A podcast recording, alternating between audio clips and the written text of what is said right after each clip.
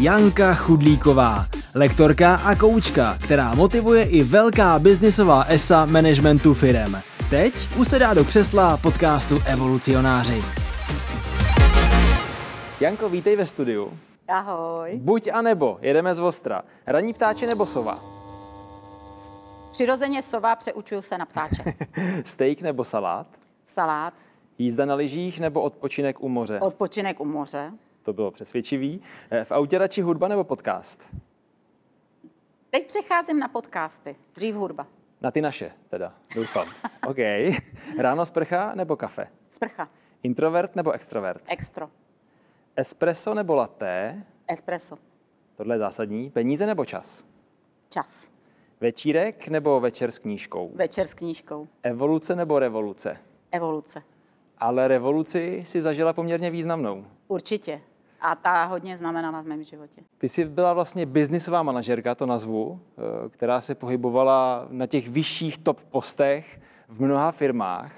Jako já právě jsem tu kariéru udělala jenom přes tři firmy a v té třetí už jsem byla ředitelka a členka boardu. To byla Zentiva léčiva tehdy. A pak přišel boom prásk. Ale to, ty to máš popletený, jestli mluvíš, že jsi před revolucí. Ne, ne, ne. Nebo ne, po revoluci. Já mluvím po revoluci jo, o tom revoluce, čase. ta boom prásk, ano, ano. tak, jakože to byl revoluční stav v duchu. V Já chci životě. nahoru, jedu, jedu, makam, Makám, jedu, makám, pořád jedu, makam, pak ano. jedu ještě víc. A pak přišlo vyhoření. Bylo to tak? Skoro, no. Skoro vyhoření a já jsem zjistila, že to vyhoření není jenom o tom, že jako máš zápřah, protože když máš zápřah a děláš správnou věc, s dobrým pocitem, tak vlastně to dáváš, jo. Ale přišla právě i ta krize, že jsem blbě. Jakože i hodnoty životní a i krize středního věku a to mě začalo teda mlej, takže to byla taková hranice vyhoření a projevilo se mi to úzkostnýma panikama. Zajímavý, že jsem je dostávala, když jsem jela do práce. Já vždycky říkám, poslouchej tělo, oni ti všechno řekne, jo. Takže bum prásk, no. A o téhle revoluci já jsem mluvil. Ano, to je ano, ten moment. Protože já zažila i tu sametovou, Jasně, víš, já jsem moc jasně. mladá. Tohle je ten moment, kdy eh, já jsem si vlastně říkal, je to umění eh, mít tu sílu a říct si, tady mi už není dobře, já už musím jít. Ne každý to dokáže. Hele, je to umění a je to těžký a musím říct, že i pro mě to bylo extrémně těžký. Ale zároveň jako ten krok mě hrozně celoživotně posílil. Já jsem od té doby prostě lepší a silnější člověk, jo. Ale půl roku jsem to v sobě řešila. Půl roku a e, tam byl ještě problém znásobený tím, že já měla extra vysoký plát. Byla jsem v úžasném akciovém programu, kde mě čekaly fakt miliony na konci a stačilo vydržet ještě dva roky. A na druhé straně e, samoživitelka, která živila ještě mámu s bráchou mladším, o hodně, která to finančně nezvládala. A závazky a hypotéka. A velká, v té době 8,4%. Takový hezký hypotéky byly. Tam zase budeme. No a já mám od té doby velký takový ponaučení, že jako když chceš udělat velkou změnu, tak vlastně nesmíš být racionální. Protože racionálně to prostě nevychází. To si každý řekne, seš cvok a taky, že mi to každý řekl. Že jsem blázen, co bych chtěla, že to dám. A teď tě lidi přesvědčují o tom, jako hlavně buď normální. Jo? Takže erko, já tomu říkám erko, rácio. To prostě nevychází. A já mám od té doby teorii, která se mi fakt potvrzuje, a vlastně se potvrzuje i v his- v historii, že i velcí lidé, co něco dokázali, tak vždycky se tak museli trochu zbláznit. Vždycky byli ve své době za magory, jo, který věřili v něco, co ještě neexistuje a každý si ťukal na čelo a říkal, seš magor. Jo. Vlastně se pokladali za šílence. Jo. A e, já si myslím, že i na té privátní úrovni, že je jedno, jestli uděláš něco světaborného, ale že i v tom životě prostě ta touha po tom lepším životě musí být větší než ten strach, takže vlastně to musí jít přes emoce. Že jako si vypneš to racionálno, že si jakoby vypneš ten mozek a prostě necháš tu touhu a vášeň po tom něčem lepším, protože moje vize nebyla nějak jako světaborná, jenom prostě mít lepší život, víc času na sebe a na dceru a nestratit zdraví. Jo, základní normální věci. Když jsem říkal čas nebo peníze, říkala si čas, ale v tehdy v té době by to ještě byly ty peníze, než přišla ta interní vnitřní revoluce.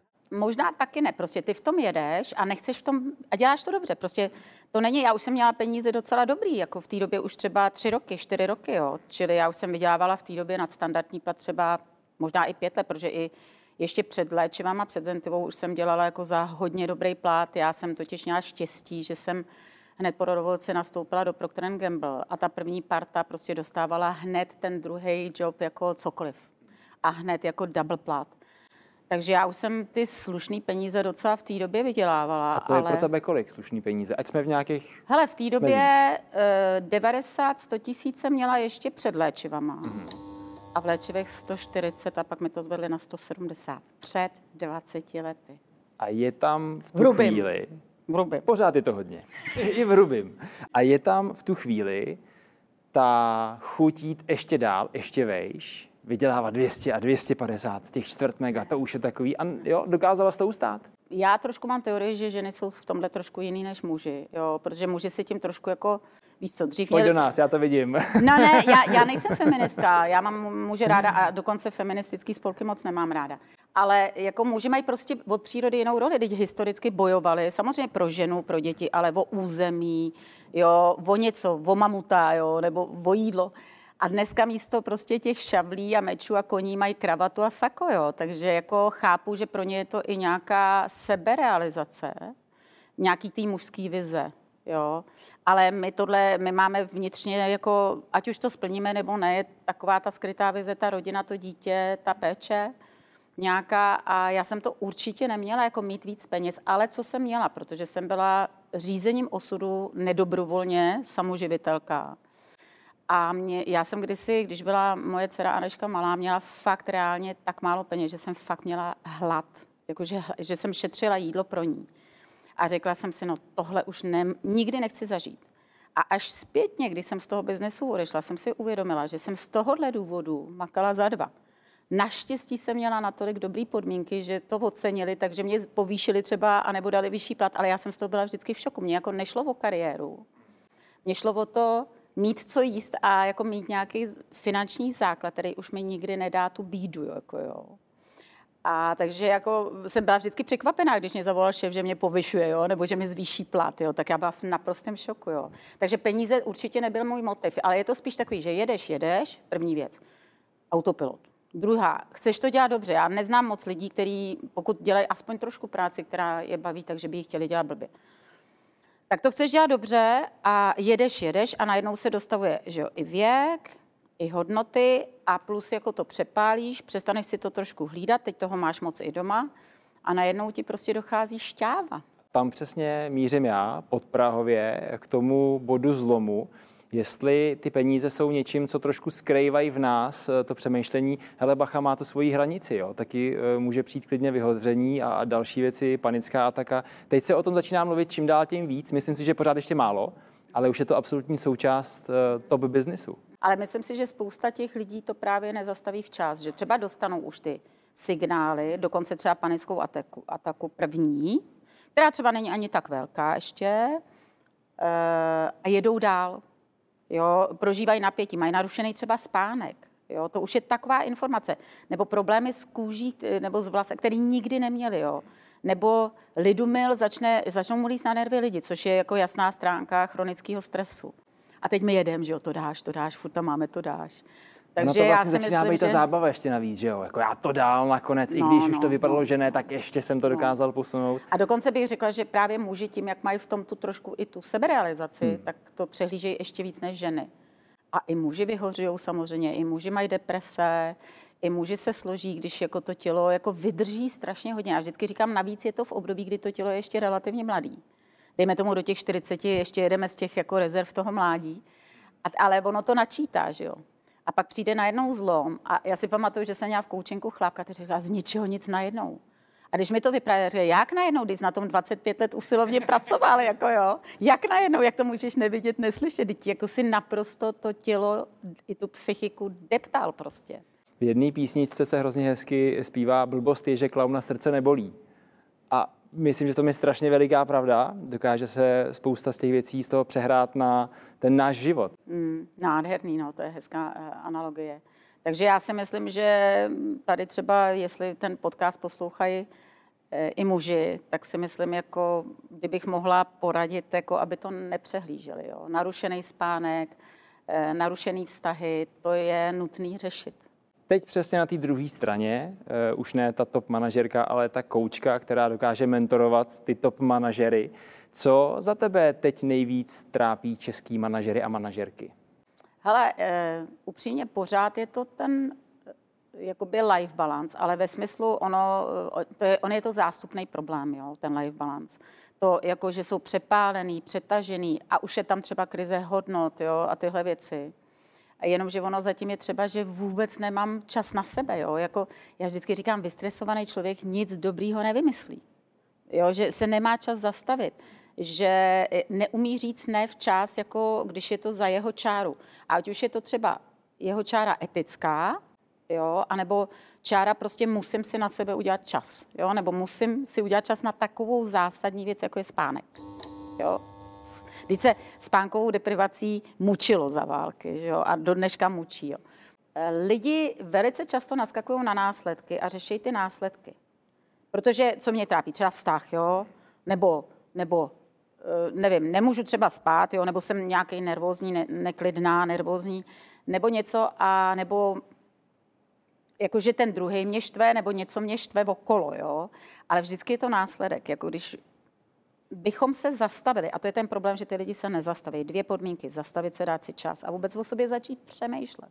Vůbec si dát prostor jako pro sebe, ten rozhovor se sebou samým. A pak druhý chce to strašnou upřímnost k sobě, jako otočit ten prst na sebe, přestat řešit biznis, práci, šéfa, manžela, manželku a říct si, jako, dobře, ale co tam mám já, jako, a nakonec zjistíš, a ta příčina je velmi podobná i u těch top manažerů, že si vlastně nehlídají ty základní životní hodnoty, ty základní axiomy. Prostě potřebuju se vyspat, potřebuju eh, třeba mít se víc hejbat a udělám si čas na jídlo, takhle to fakt jsou to ty základní věci, jo. Potřebuju dát do pořádku vztah s manželkou, s manželem. Jo. Ne, jedeme dál, běžíme, běžíme a samozřejmě, že to dopadne vždycky špatně. A to se dostáváme ke krysímu závodu. On zdaleka nefunguje jenom na té top manažerské úrovni, ale když půjdeme teďka pořád níž a, a řekneme si, průměrně pracující člověk, který ví, že musí pracovat, zkrátka no, to je na ten denní chleba, přesně tak, tak se chtě nechtě může dostat do toho stavu, že je snadno v krysím závodu, ví, že musí do té práce, ví, že tam musí být poměrně dlouho, aby vydělal, přijde domů, tam mu žena může vrazit to dítě a říct, teď se starej ty a vlastně ví, že jede, jede, jede a těžko se to dá zastavit. Máš tam k tomu ty nějakou radu, když ten člověk ví, že už vlastně nemůže, už je vlastně vyflusaný a přesto ještě pořád ví, že musí právě proto, aby tu rodinu uživil? A jenom to doplním v tom kresím eh, závodu je samozřejmě jede i ta žena, protože i ona tam jede ty copy-paste aktivity a musím a tohle a dítě a tohle až. Je to taky, taky se to dá říct, že to je taky krysí závod. Hele, dvě věci mě k tomu napadají. Eh, když najednou zjistí, že už nemůže, jo, tak eh, zase je potřeba přestat čekat, že se to změní, anebo že se změní šéf nebo manžel nebo manželka. Prostě musíme změnit sebe. Jo. A já dám příklad třeba, příklad, ty jsi řekl, v práci musí být dlouho, aby vydělala. Tak to už je první velký nesmysl. To je přesně jasná jako trefa do toho, že neumí prioritizovat.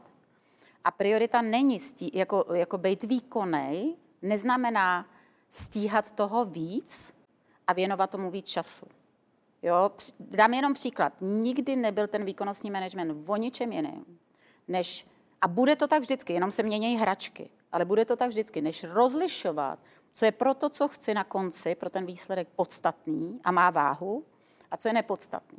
A to podstatný udělám na 100%, možná klidně i na 200, to nepodstatný vožulím naprosto vědomě, a jak řekl Steve Jobs, vědět, co nedělat, je úplně stejné, stejně důležité, jako vědět, co dělat něco fakt naprosto vědomě ne. Prostě. A to je další věc, neumíme říkat ne. Ale pozor, my zase řeši, řešíme hodně ne vůči okolí. Ale abych uměla říct ne vůči okolí, tak ho musím říct sobě. V sobě, něčemu. Třeba blbýmu životnímu stylu. Jo? Nebo proč jsem v práci teda do deseti? A shodneme se na tom, že to je ten směr, který je nejčastější. Je. Že člověk právě proto, aby v tom pocitu, že chce vydělat, si vezme druhou práci, tak. než kvůli třetí práci. Je to kvantita versus tak. kvalita. No. A to je jedna z, z možností, že vůbec hrábnu do sebe a začnu zlepšovat ty dovednosti. Naučit se říkat ne, naučit se prioritizovat, líp komunikovat s manželem, s manželkou. Jo? To všechno jsou dovednosti, které se dají učit. A to je ta, jako bych řekla, evoluční cesta, kdy jsme v té evoluci. A pak je ta revoluční, že do toho prostě, pokud to přepísknu už moc a nevidím tu cestu, už jsem v tom tak zamotaný, zamotaná, tak pak do toho prásknu a fakt si vzít nucený time out. Já bych pak jako fakt, a to je to, co jsem udělala já, já jsem do toho byla tak zamotaná, že jsem nevěděla, co budu dělat dál. To nebylo tak, že jsem věděla, že půjdu na volnou nohu. Já nejenom koučuji, ale začala tím, že školím. Já školím ve firmách měkké dovednosti, takže já v těch firmách se pohybuju už 30 let, jo, 12 let zevnitř, 18 let zvenku. A e, to nebylo tak, že jsem věděla, co budu dělat. Já jsem jenom věděla, že to je tak blbě, že s tím blbě musím přestat. Ale ta nejčastější reakce lidí bude, já si to ale nemůžu dovolit. Já jsem si to taky nemohla dovolit. Ale já měla dluh.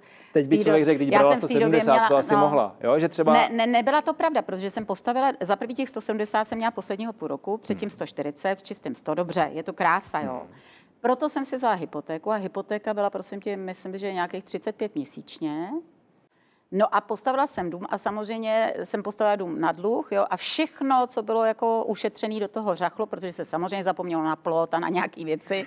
Ty víš, že plot stojí třeba 100 tisíc. No a tak jako jsem fakt měla nulu na kontě. Já zrovna jsem v tu dobu to dostavil a fakt jsem měla nulu na kontě.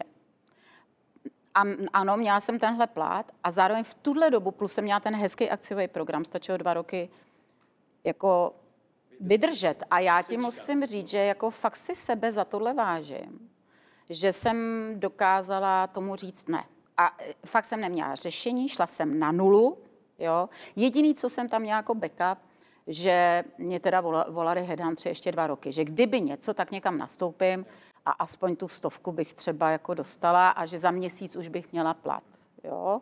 Tak to byl Jediný backup, navíc jsem neměla toho partnera v té době, takže ne, že by mě podržel třeba i finančně, ale třeba i psychicky, protože to je strašně těžký, i psychicky, to je strašně těžký být sám na starosti, na dítě, na odchod z firmy, na to začít nějak jinak nově. Já jsem fakt dva měsíce potom jenom prospala. Já jsem dva měsíce víceméně spala, ale štěstí bylo, že jsem měla dobrý jméno, že jsem něco uměla, tak mi zavolal nějaký klient, že by chtěl interim management na nějaký projekt, tak jsem tam vlítla a pak jsem si vzpomněla, že umím školit, tak jsem pomalinku začala školit a pak... Ale zase, i v tomhle mám poučení. Mně si vlastně ta práce našla, tahle dnešní. Ale v životě by se mě nenašla, kdybych tomu neudělala místo. Kdybych se nedala time out, nezastavila se, a nedala si čas. Jo, jakoby. Já si myslím, že prostě v dnešní době blbnem, že máme prostě, já to řeknu natvrdo, jo, máme bordel v hodnotách. Žádný peníze ti nesanují zdraví, rodinu, vztahy, dítě. Hele, dítě bude malý jen jednou, ty to víš. A sám víš, jak to utíká teď, jo. A až budeš mít to dítě dospělý, což já mám, tak si říkám, to tak uteklo ty první tři roky, že mám problém si na ně vzpomenout. Navíc já u toho musela bohužel pracovat. Jo, takže já jsem nechtěla pracovat, ale musela jsem, abych nás uživila. Jo. A tak jenom chci říct, že prostě to dítě znova malý nebude, do dělohy zpátky nepůjde prostě. Jo. To ztratíš jednou jenom to dětství. Nicméně ta změna pro většinu lidí se rovná strach z toho, co bude, jak to bude s penězma, jestli uživí tu rodinu a, a, a další ty na svém Instagramu a nejen tam, teďka jedeš e, změnu s Jankou jo, a máš tam nějakých pět bodů, které jsou zajímavý. E, řekni nám ten tvůj směr. No, protože je začátek roku, tak samozřejmě na začátku roku většina lidí chce nějaký to sebezlepšeníčko, nějaká změna návyků, tak e, jsem dala ten start roku tématu změna takže ho jedu i na Instagramu, i adekvátně k tomu já točím i online kurzy, tady takové hotovky, aby si to mohli koupit i lidi, co nemají to štěstí, že dostanou ode mě školení v korporátu. E, tak e, těch pět kroků, jako první, co je jako změna s Jankou, je, a teď řeknu fakt věc, a fakt všecko, co říkám, mám fakt vyzkoušený a odžitý. E, něco, co zní banálně, ale to je pojmenovat a pochopit svůj problém. Jo, tu příčinu, ne ten následek. To znamená, jsem nervózní, tak proč jsem nervózní? Jsem uspěchaná. Proč jsem uspěchaná? Jo, mám paniky. Proč mám paniky? A ne proto, že prostě mě deptají v práci a je toho moc. Ale kdo tam do té práce kurňa chodí? Kdo neumí říct to ne? Kdo, kdo se ničí? Jo? Vždycky nechme těch 50%, nestarejme se o to okolí, ale o to, co můžeme ovlivnit. A pojmenovat tu pravou příčinu. Třeba, že neumím fakt říkat ne nebo že si neumím udělat čas pro sebe, jo? pojmenovat ten svůj problém. Zkus říct alkoholikovi, ať přestane chlastat, když vůbec není ve stádiu, že by si připouštěl, že je alkoholik. Tak. Jo. A ono to je ale stejný i u těch zaměstnanců. Já mám pocit, no. že většinou řeknou, že šéf je pitomec, než no, aby přesně. řekli, že oni něco nedělají správně. Přesně tak, přesně tak. A i kdyby byl, tak je otázka, proč dělám pro pitomce. Hmm. A nebo hmm. řekla jsem mu vůbec, že mi na něm něco vadí, hmm. korporátní virus, jo, něco mi vadí, ví to hmm. každý, kromě toho, kdo, jako u koho mi to vadí. Jo. Takže eh, jako ta upřímnost k sobě, pojmenovat svůj problém, možná není příjemný, ale je to obrovský vítězství nad sebou samým, protože až když ho pomenuju, tak ho můžu řešit. Druhý krok, takže fakt to je jako alfa omega. Druhý krok, paradoxně, ne, co s tím problémem udělám. A to je strašně důležitý, protože já se zajímám taky 12 let o neurovědu a ty seš jako mentálně v problému, takže seš vlastně ve stresové reakci. Mluvíš na mě nebo obecně? Já bych věděl, Obecně, víš? obecně Vím, že tebe beru, rozumíš, tak jsem měl trošku strach teďka. Tebe beru za příklad, tebe beru za příklad jenom, jo, ale myslím to obecně. Jo, a teď ten mozek je v problému a takže je v mírném stresu, takže seš v části mozku, kde není myšlení a kde není fantazie. Ve stresu ze zásady, z biologie přírody nemůžeme být kreativní.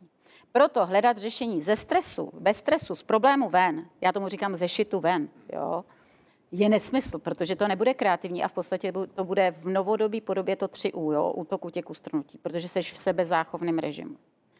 A ty se potřebuješ pinknout do toho správného mozku, do, do toho neokortexu, jo, který umí myslet, tvořit, kreativita, víra, eh, vědomí. Jo. No a jak to uděláš tak, že už vím, co je problém, a ten druhý krok je vytvořit si vizi, značka, ideál. V hlavě Prosím vás, my máme jako lidi jediný, to je jediný, čím se lišíme od zvířat, že si umíme představit něco, co ještě neexistuje. A v hlavě umíme postavit domy, katedrály, e, muzea, prostě vymyslet nějaký vědecký objevy. V hlavě si dovedeš představit dům, který chceš postavit, ještě dřív, než vůbec je na papíru. Je to tak? Je to tak. V hlavě je naprosto všecko. Takže je hrozně důležité představit si jako značka ideál. Limity neexistují. Fakt si dovolit snít jako ten sen a pustit si tam v té hlavě ten biják. Zase vědecky prokázáno, mozek věří obrazům a představám natolik, že si myslí, že se to fakt děje. Takže ty těch pět, deset minut, co budeš snít, tak tvůj mozek tomu věří. V tu ránu se přepíná do neokortexu, do toho správného mozku, v tu ránu ti jede nahoru a jakoby všechny dobrý hormony, jo, dopamin, e, já nevím, serotoniny, endorfiny, takže seš krátkodobě sfetovaný, a seš v té správné části mozku. Takže si vytvoříš tu vizi. Krok dva, vytvořit si vizi toho, jak to vypadá, když jsem zdravá, šťastná, sama sebou. A ještě vám moc doporučuji si ty vězičky nespojovat zase s manželkama, s dětma. To je zase závislost jako na druhých, že mě udělají druhý šťastný. Jak to vypadá, když já jsem šťastná sama za sebe v sobě? Jo, když říkám to, co si myslím, dělám to, co si myslím, mám srovnané hodnoty, mám je pomenovaný a podle toho jedu. Jo, pustit si biják. Krok dva. Krok tři, rozlišovat podstatný a nepodstatný. Jo, vůči tomu bijáku. A co je strašně důležité, už jako se nevracet do toho šitu, ale zůstat v bijáku. A k tomu obrazu si říct, ne co všechno pro to musím udělat. Všechno to je zase 100%, dlouhý to-do list. Ale říct si, bez čeho se sem určitě nedostanu. Jaký jsou dvě, tři zásadní věci, bez kterých se sem nedostanu. A už rozlišuješ, jo? to je pitomý paretovo pravidlo v praxi, jo? že jenom 20% toho úsilí přináší 80% efektu. Bez čeho se sem určitě nedostanu. Dvě, tři věci. No ale bez těch se sem nedostanu. To znamená fatální, zásadní, podstatné věci, které bych tady a teď neměla šířit. A pak to vemu, a to je krok čtyři, zpětným chodem. A jenom pro mě ještě, u toho kroku tři je podle mě nejzásadnější teda mít ty krátkodobý reální cíle. Že v momentě, kdy nejsou reální, tak já ztratím tu energii. No ale to ještě teď, ještě teď pomenováváš jenom, které věci jsou podstatné, ale jdeš dobře, přesně, a to bude krok čtyři. Jo, krok čtyři, jo, protože to jsou ještě furt, ta vize je mamut, jo, teď ty tři věci jsou mamutata, Jo, jsou to ještě, a teď, eh, a máš frontu mamutu, jo, jako vize je mamut, co chci, pak miminka mamuti ty tři věci, bez kterých se tam nedostanu samozřejmě, tak pak už mamut na kousky. To znamená, vemu každou z těch dvou, tří věcí a opravdu tomu se říká salámová metoda, že celý salám nenacpeš do krku, ale po kroužkách ho sníš takže si to fakt nakrájet, ale to je strašně zase důležitý, to vím zase z praxe. Lidi jsou strašný kadeti na vymýšlení dalších mamutů, jo. Třeba příklad, si změnit životní, jako chci být zdravý, že jo, plný energie, nějaká ta vize, že jo, úžasný energie, potenciál. Bez čeho se tam nedostanu, třeba dejme tomu příklad, jo, to jídlo a pohyb a, a něco pozitivní myšlení. A teď se zeptáš, co pro to uděláš dneska, zítra, jo? že už to je ten čtvrtý krok. Jo? konkrétní akce k těm dvou, třem věcem, bez kterých se tam nedostanu. Tak ty lidi řeknou, změním životní styl, a já řeknu, no to je super. Háry, co z toho mozek jako si veme? Vůbec nic nezměníš. Nebo změním stravu. Co to je, jako, to nechápu. Že to fakt musí být už konkrétní malá akce, třeba budu pít dva litry vody denně. Budu chodit spát ve 22.30. Každý den si přečtu jednu stránku z knížky. Jo, musí to být úplně konkrétní akce. To je další velká překážka, protože fakt mám vyzkoušeno, že ty lidi, jak to mají skonkretizovat a dát do těch kroků, tak strašně jedou v obecných rovinách a proto selhávají, že si ty cíle nechávají furt takový jako v mlze a velký a neuchopitelný hodně. Jo. No a to je čtvrtý krok, no a pátý krok je výdrž, protože návyk se nebuduje 21 dní. Nejméně dva měsíce, ale to musí být lehká, malá věc. Když je to náročný, tak 8 měsíců. A já tvrdím, když je to dobrý dobrozvyk, tak na furt, protože bohužel mozek neumí mazat ani měnit, on umí jen překryt. Takže ten zlozvyk je překrytej a stačí, když budeš měsíc znova prasit a seš tam a seš znova na startovní čáře. Takže na furt. A máš to za sebe tak, že vnímáš, jak moc důležitý je okolí v té chvíli, eh, když se já rozhodnu, chci něco změnit, a vedle tebe budou tři takový ty v úvozovkách kamarádi, co řeknou, ty jsi bláze, to je nesmysl a tak dále. Takže to je ten moment, takový to jako divnočešství v nás, To, to kdy zrazování. Jako. koukáme na toho druhého a už mu to rovnou rozmluváme, vůbec vlastně nevíme, o co jde, ale jakoby ta česká natura je taková trošku. Míro, tohle je super otázka. Eh, Vlastně jsi mě donutil zamyslet se a uvědomit si jednu věc. Jo.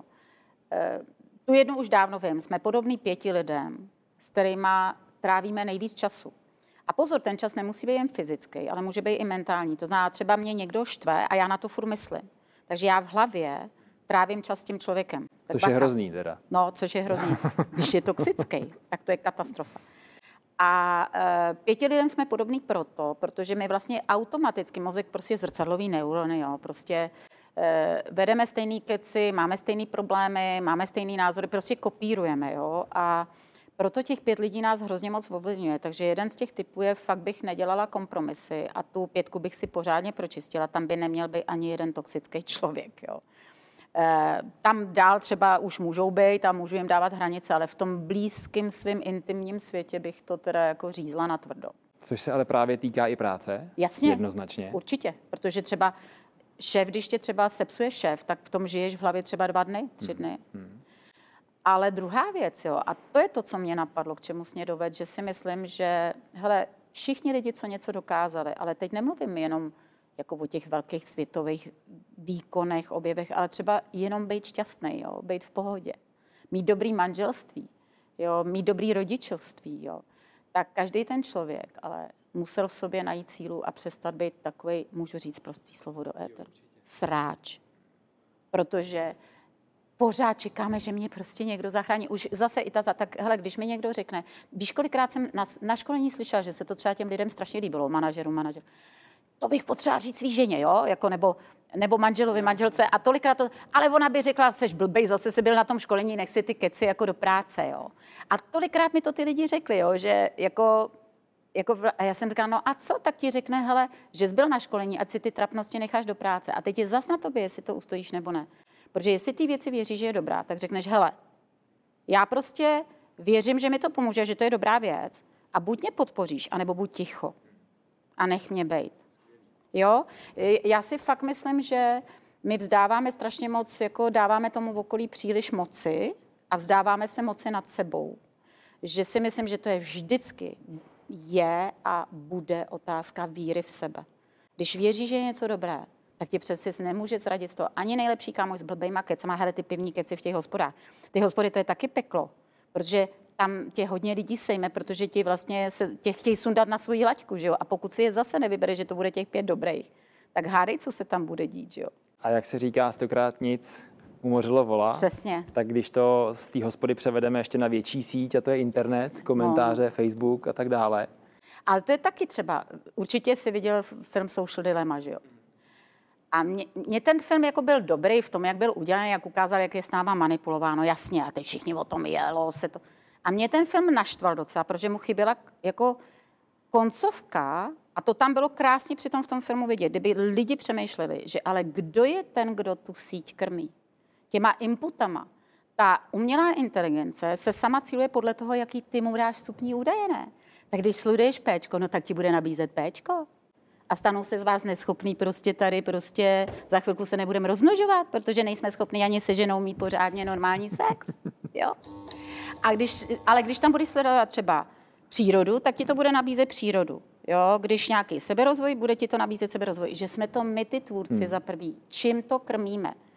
čemu my tu pozornost dáváme, protože mě na tom filmu vadilo, že z nás, ale ono to tak je, ne, že z nás ten film dělal debily, ale my se jako blbci chováme, když si tohle necháme od nějaký blbý mašinky líbit. Přeci tu mašinku řídím já, ona je skvělá, ale je skvělá jenom, když to budu řídit já. Přeci já tam dávám stupní údaje, já, dá, já rozhoduju. Já vždycky říkám, představte si pozornost jako reflektor rozsvícený ve tmě, čelovka.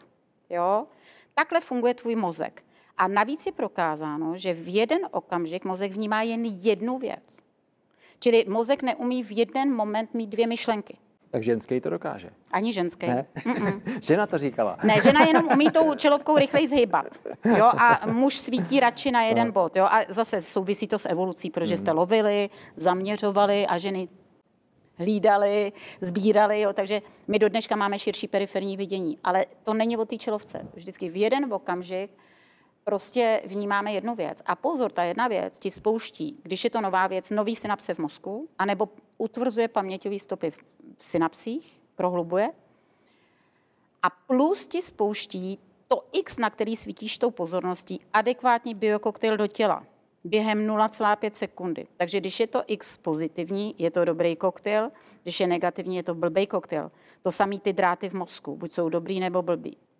A u toho pozitivního a negativního bych se chtěl ještě zdržet, hlavně u těch komentářů. Já to mám jako takovou sondu do hlav českého národa. Třeba jsem koukal na výměnu manželek právě proto, abych zjistil, jak ty lidi jak mezi sebou fungují, jak to chodí, eh, jestli se dokážou vzájemně motivovat. Samozřejmě tam se do, do jisté míry objevuje ta dramaturgie, čím větší bizár, tím větší čísla. Bohužel to tak je. Ale eh, pokud otevřeš ty komentáře a je tam jeden super pozitivní, tak těch x, a může jich být jenom pět negativních, to vždycky v tvý hlavě přebije. To je první věc, která mě trochu mrzí. A ta druhá, proč to vůbec existuje? Proč je tolik zášti mezi lidma? Máš ty k tomu nějaký vysvětlení, nějaký své zjištění? Mně hrozně v tomhle pomohla ta neurověda. Jo? Hele, je to příroda, je to biologie. Náš mozek až pětkrát až šestkrát víc věnuje pozornost těm blbým věcem, čistě kvůli základní věci, a to je přežití. Protože to je jeho úkol, aby jsme přežili. Jo, proto ti řídí autonomní životní funkce, jako je třeba dýchání nebo fungování tvýho těla. A proto on dává tak přirozeně trošku větší váhu těm špatným věcem, protože bacha, bacha, nebezpečí potřebují přežít. Jo. No ale zase, homo sapiens, jo, my lidi máme ale tu část mozku, která si umí uvědomovat samu sebe. Jo? Takže když si uvědomím, hele, ale teď tou čelovkou svítím na šit a to šit mi tady dělá blbý dráty a blbou biochemii a už teď jsem nervózní. Hele, já, to je jednoduchý, hele, když ti řeknu, vzpomeň si na nejhorší událost ve svém životě. A kdybych tě teď trápila a řekla, co se tam dělo, vybav si detaily, tak ti začne být během pár sekund blbě. A když ti řeknu, hele, vybav si nejkrásnější událost ve svém životě. Co tam vidíš, co tam slyšíš, co tam voní. Teď jsem ve filmu, nech mě chvilku. a nechci zpátky. A je ti strašně dobře. Takže my jsme šéfové té čelovky. A to je to, k čemu se chci vrátit. Proto já rozhoduju, čemu věnuju pozornost. A to mě štvalo v tom filmu Social Dilemma. Ale že takhle, to, že většina lidí s tou čelovkou neumí zacházet a je to škoda, tak to je samozřejmě jako naše blbost. Jo. Ale na druhou stranu takovýhle filmy mají dávat i to řešení. A měli by poukázat, hele, ale ty rozhoduješ o tom, čím to nakrmíš. Ty rozhoduješ, kam tu čelovku rozsvítíš. Ty rozhoduješ, eh, jakoby, čím se budeš zaobírat, co budeš komentovat. Jo. A vlastně uvědomit si, že my máme fakt vyšší vědomí, kdy si umíme uvědomovat své konání a své myšlení. A v momentě, kdy tohle si uvědomíme, tak je z nás opravdu homo sapiens a tam to pak funguje. A ještě nechám poslední otázku u těch komentářů. Tomu vysvětlení, jestli ty tušíš, proč se to v těch lidech děje a jestli to má vůbec nějakou možnost člověk zastavit, anebo nečíst samozřejmě. Jo, je jedna varianta nečíst. Ale já spíš v tom hledám nějaký hlubší záměr, co v těch lidech to zbuzuje, krom toho, že jsou asi nešťastní, si tak říkám. Jestli to má ještě nějakou vyšší podstatu, no. než tu chuť teď mu to natřu. Komukoliv, no, jo? Není hele, to o mně, je to, je to o tom principu, co se děje na internetu. Jsou tam ty dvě pozice, že jo, vysílač a příjemce, jo. Hmm. Tak nejdřív vysílač, ty lidi, hele, v podstatě, když se zamyslíš... Promiň, já to zaměním, jenom mě tak napadlo, že to je spíš vysírač a příjemce. Přesně, Že jo, ale. vysírač. To zní hezky, jako teď to budu používat. tak, tak ty vysírači si tím řeší, řeší si tam něco hlubšího. A vyřeší si to? vyřeší, ale zase museli bych chtít, kdy začíná řešení problému a o tom už jsme mluvili, když si ho přiznám.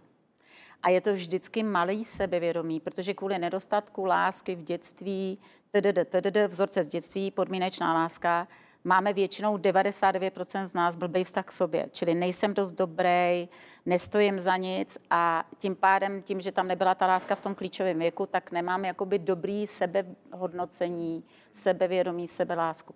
A já si potřebuju dokázat, že jsem lepší. Hele, co je to vlastně pomluva? Proč lidi pomluvají? Protože si potřebuji podvědomě říct, on je blbější než já. A vlastně si tím říkám, jako já jsem lepší než on, vlastně, jo. E, Plus je tam ta přirozená e, čelovka, která svítí na negativní věci, jo. Ale v podstatě si myslím, že tam vždycky je mindrák e, ve smyslu narušená sebehodnota, protože každý, kdo na sobě začne pracovat a srovná si tu sebehodnotu, tak jeden z typických průvodních jevů je, a to jsem zažila i na sobě, že přestaneš hodnotit druhý. Jo, přestanou tě tolik vadit. Dokonce zjistíš, jak moc se od druhých můžeš učit. I přes blbý události, nebo i přes jejich neúplně správný chování. Protože je fakt prokázáno, že my nevíme, jak existuje objektivní realita. My všechno, co tady a teď hodnotíme, tak hodnotíme skrze pomyslný brýle. A, a ty pomyslné brýle jsou naše životní nahrávka, čili všechno, co jsem doteď v životě zažila, slyšela, cítila, myslela, tak to mi vytvořilo nějaký bajasy, a filtr, skrze který já teď hodnotím realitu. A je fakt prokázaný, že nikdo z nás neví, jak objektivní realita vypadá. Fakt. A že se přibližujeme poznání objektivní reality pouze skrze vědecké objevy, ale jenom přibližujeme. A s každým vědeckým objevem zjistíme, jak toho ještě strašně moc nevíme. Jo? Že víme jen zlomek jo? o objektivní existenci jako světa. A teď se vrátím mezi lidi, no takže tvoje pravda, moje pravda, my se tady umlátíme čepicema, eh, jako jako chápeš, za nějaký pseudopravdy, který jako teď já ani nevím, co nevím. Já maximálně můžu říct, že je něco, čemu věřím a co díky mý empirii a zkušenosti ze životě pokládám teď za správný a za špatný.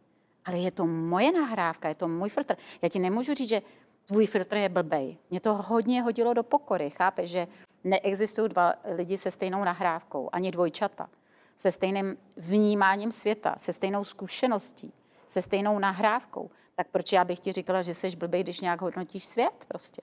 Ale i pro nás v rámci té své evoluce je to do jisté míry to skills, který si musíme natrénovat, aby jsme dokázali odmítnout tohohle toho vysílače. Přesně, protože já zase určuju zase, koho si pustím k sobě. Já nemám říkat, seš blbej, předělej se. Jo, protože to je ta agrese, jo. Ale můžu si vybrat těch pět lidí do toho úzkého kruhu, můžu si vybrat i dokonce lidi do širšího kruhu. A tam si vyberu samozřejmě lidi, se kterými máme je dobře, se kterými mám podobné vnímání světa, se kterými si to užiju. A pak jsou lidi, který třeba já můžu považovat za toxický, ale to ještě neznamená třeba, někdo je za to, třeba za toxický nepovažuje. Ale pro mě, proto je důležitý, že feedback, zpětná vazba má být vždycky v první osobě, že nemám říkat, že ty jsi nějaký. To si hraju na Boha, ale když řeknu, mně se nelíbí, mě vadí, tak vlastně si uvědomuji, že to je to subjektivní, jo? že to je, je mě, já. Ale já rozhoduji o tom, že prostě si řeknu, že, že nebudu říkat jako, že nebudu hodnotit, že seš nějaký, ale rozhodnu se, koho si pustím blíž, koho si k sobě pustím a koho si tam nepustím, protože podle mýho názoru je třeba toxický. Ale furt přidávám podle mýho názoru. A prostě mě nesedí. Na to mám právo ale nebudu ho měnit, jako ať si jaký chce, nebudu mu to říkat. Pakliže zase není přítel a chce zpětnou vazbu, anebo potřebujeme ladit vztah, tak tam zase kultivovanou zpětnou vazbu samozřejmě potřebujeme, jo. Ale tam už by měla být největší hybná síla a to je láska, že jo. Janko, pro dnešní evoluci nás, lidí, eh, pak, když někdo tu změnu měl v plánu, padlo spoustu úžasných věcí. A já za to moc děkuji, respekt tvojí práci a tvýmu životnímu elánu. Baví mě to. Moc děkuju, moc děkuju a přeju, kdyby to třeba jednomu člověku tady pomohlo nebo nastartilo správnou cestou, eh, tou správnou evoluční cestou, protože když neuděláme evoluční změnu včas, tak přijde zákonitě revoluce. Janka Chudlíková byla dnešním hostem podcastu Evolucionáři.